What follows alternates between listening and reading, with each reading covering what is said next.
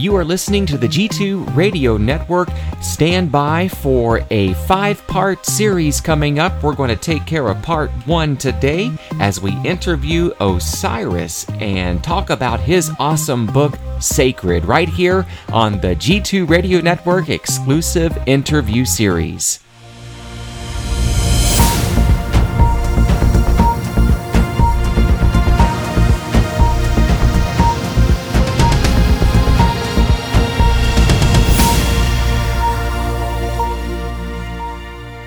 And I'm here with Osiris, and I, this is very special that I get to talk with this this young man. I worked with him at a previous military base, and I always remember him talking about writing a book about poetry and also illustration books. And he has published a book called Sacred. And I am so honored that I get to be with him today to talk about this amazing book with Osiris.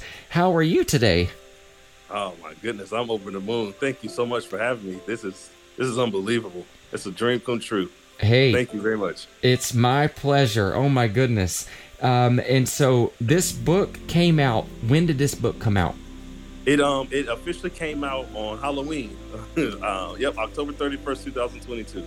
That awesome. day specifically is one of my favorite days of the year. So I wanted to wanted it to be on that day. Yeah, no, that's great. That's great. So I guess what we can do now is get into some of the questions and um, about this book. And uh, first, let's talk about the title. Mm-hmm. What inspired you to come up with the title Sacred? So for me, uh, uh, it was a lot of things, but um, most of what I hold dear to me, I, I felt it was something of uh, of, uh, of, of sacredness. I don't think that's a word, but something uh, that verges more in the terms of it being um, uh, powerful to me, um, something almost ancient esque. And so, like my idea for sacred was to um, uh, create something of kind of like a, a, tree, right? Where you, you you plant a seed and you let it grow, and everything that is talked about in sacred, um, every every uh, every page of a poem is somewhat of uh, a tree branch, and each of those are going to be some sort of a reference in either one of my future books, um, or um, just a reference in general. And so, I guess I don't know if that answers your question, but I guess to answer your question directly, um, the reason why I chose sacred is because I felt that it was a powerful one word um, word that can speak to how deep um, things are to me from the poetry book. Yeah, yeah, no, that makes total sense. And when you were talking about uh, each branch, I mean that's a, a, a sign of growth and expanding and whatever comes along with that in the journey. So I, I really love it is sacred, right? Every breath mm-hmm. we take and yes, uh, being able to get up in the morning. So that's awesome. And Al, you had referenced uh, the the title and a branch. They're actually on the cover, the illustration. Tell us about that inspiration because there is a tree on the cover. Hmm. Yes, so a tree um, ever since I was a, I was a child, um, I would I had this fascination with with the forest. I never really got to explore it as a um, as a child. Um, though I had this like infatuation with video games like The Legend of Zelda, and I would always go on these adventures. But the trees have always been synonymous with my thought process, and so it wasn't until I got married and my wife, um, Melissa, she says um, she she got me in, into wanting to go out and hikes, and we would always go to these forests like to Tehachapi or different areas, and so those trees just it always felt like like home. And so um, one of the one of the moments um, when we went to one of the forests, I sat down on it like next to a tree, kind of like the book cover. Sat down on the tree and was just thinking of different things. Um, and so that book cover was inspired by um, my idea, by, by my um, infatuation with the forest and me being at peace with the forest. And then that rose um, represents the love I have for my family and how, and my wife and my children, and how things just kind of flow um, one petal at a time. You know, you kind of want to give those um, a rose while they're still alive. A lot of people don't give people their flowers until after they passed away. And so that's just me sitting in front of the tree, just thinking about life. And as the wind blows, it blows the, the rose petals into the wind.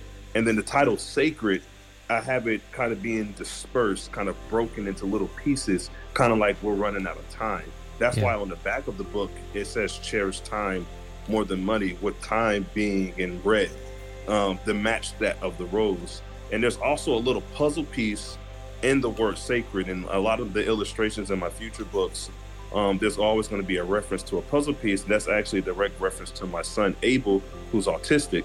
And of course, with autism, the representation of autism is a puzzle piece. And so I always like to include that. So I know that's pretty deep, um, but that's where the idea came from. The title, then I forgot to mention the, the actual name of my wife came up with it because I was I was trying to think of something. I kind of threw out a word like sacred. She said sacred timeline, sacred, but she was really bent on the word sacred, and so it stuck. And so I also got a lot of inspiration from my wife.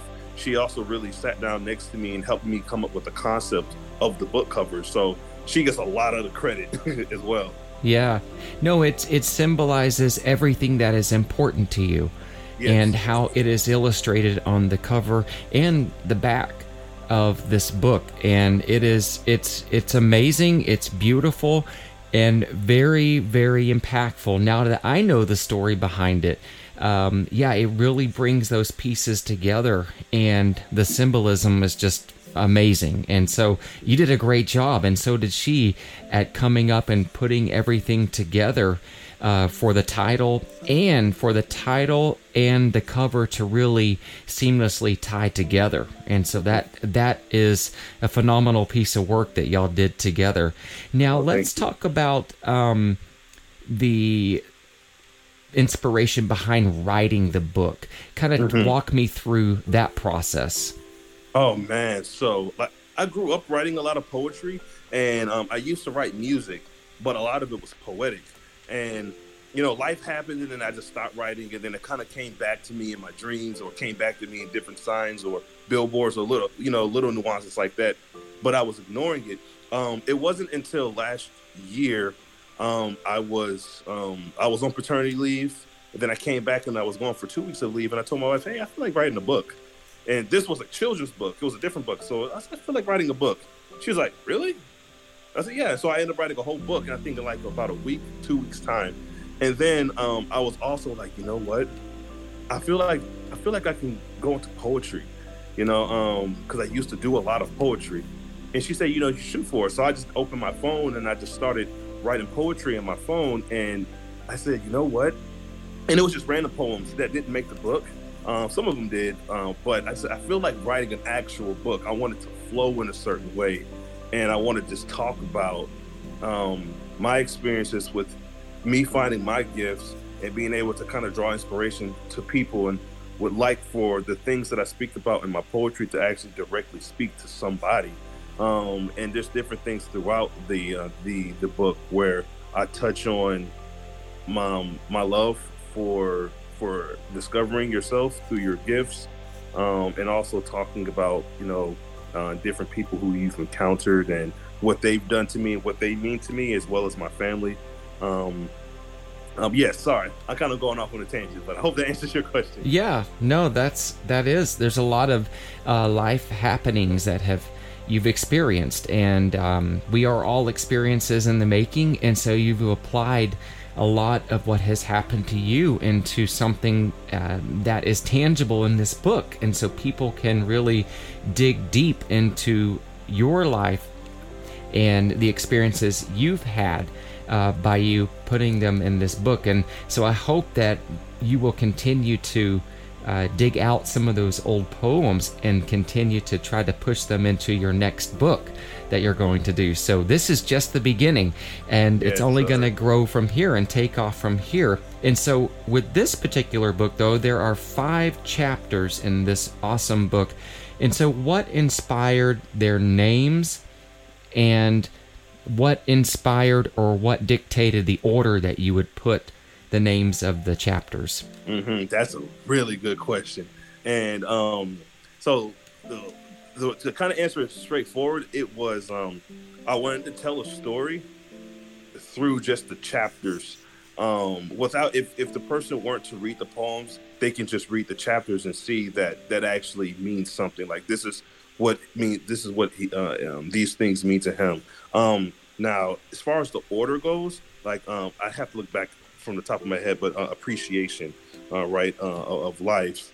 Uh, finding purpose was the first chapter. Uh, that finding purpose is you were learning about yourself. You're finding out that this is what I'm supposed to do. I'm able to actually feel like I have a purpose in my life now and move forward. And then the next one, um, the next chapter I want to say, I think, believe was appreciation of life. Sorry, I have a lot of stories in my head, so I can't quite remember the second one. But um, I do remember the third one being mental health, and I wanted, and the mental health is actually the thickest chapter as well.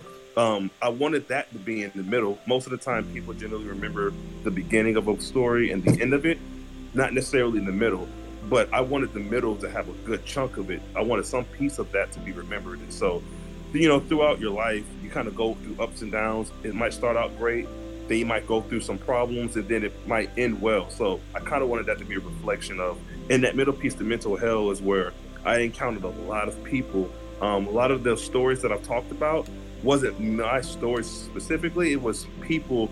Uh, some of them was mine, like the bullying portion, the um, not black enough, um, the you know paranoia one or the paranoid one, those were me. But um, some of the other stories um, were people that I've met that I got their permission to be able to somewhat tell their story, um, or things that like that, that affected me deeply.